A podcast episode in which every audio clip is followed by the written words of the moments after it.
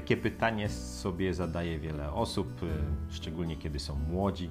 Mówią, jak Bóg, który jest dobry, wszechmogący, dopuścił to, dopuścił wojny, dopuścił gwałty, dopuścił aborcję, dopuścił wszystkie te złe rzeczy. W jaki sposób to się stało, że jest tyle zła na ziemi? I skąd to zło w ogóle się bierze na ziemi? Pismo Święte nam odpowiada na ten temat w ten sposób, że to ludzie są wynalazcami złego. W liście do Rzymian, pierwszy rozdział, 30 werset, tam jest napisane, że ludzie są wynalazcami złego.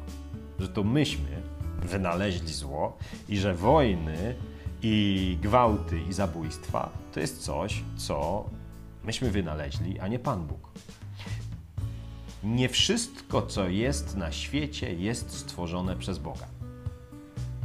Wszystko, co jest stworzone na świecie, ma materiał pochodzący od Boga. Czyli każda rzecz, którą tworzysz, którą ja tworzę, ona jest, ona korzysta z zasobów, które stworzył Bóg. Natomiast to nie Bóg tworzy wszystko. Bóg nie jest twórcą wszystkiego.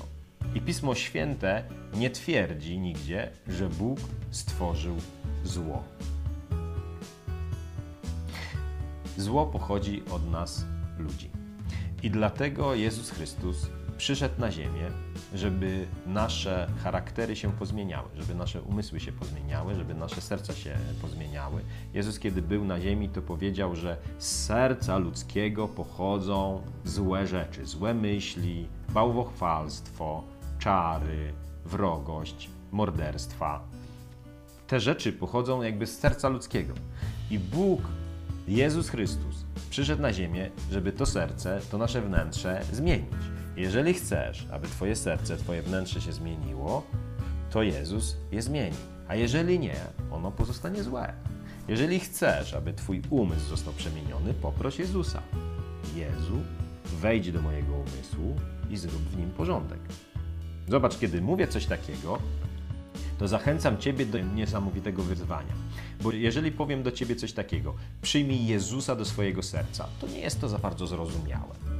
I kiedy Ty powiesz, dobrze, Jezu, przyjmuję Ciebie do mojego serca, to wiesz, że to, to znaczy niewiele, bo serce to się kojarzy gdzieś tutaj, zjesz opłatek, to on płynie do żołądka yy, i, i po prostu to jest jakby poza Tobą. Ale kiedy zachęcam Ciebie do tego, żebyś przyjął Jezusa do umysłu, żebyś go zaprosił, żeby on wszedł do Twojego umysłu i zrobił tam porządek, to jest właśnie to.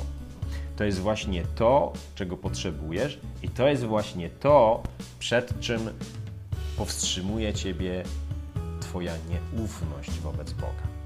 Nie jesteś pewien, czy ten, kogo prosisz, da Ci właściwe rzeczy. I mam tu dla Ciebie zapewnienie od Jezusa.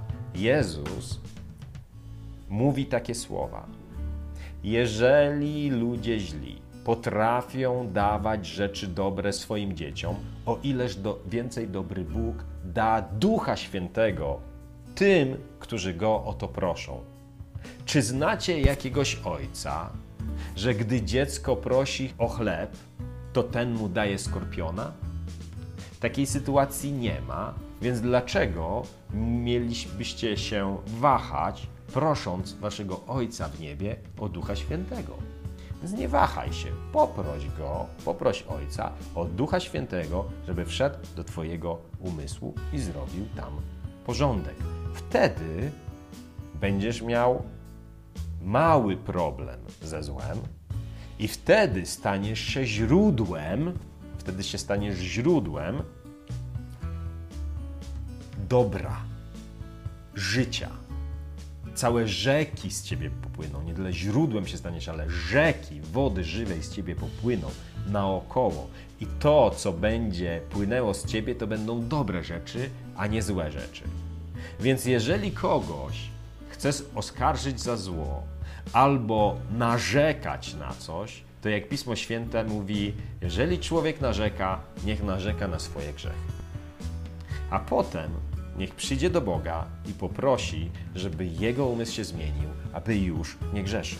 Do tego Ciebie zachęcam. Poproś Jezusa. Jezu, wejdź do mojego umysłu i zrób w nim porządek. Jezu, wejdź do moich emocji i zrób z nimi porządek. Jezu, wejdź do moich perspektyw, do moich motywacji i zrób z nimi porządek. Zachęcam Cię, zrób to. Jezus jest dobry, nie da Ci węża, da Ci świętego ducha. Subskrybuj nasz kanał, żeby nie przeoczyć kolejnych filmów. Jeśli to nagranie jest dla Ciebie pomocne, prześlij je swoim znajomym.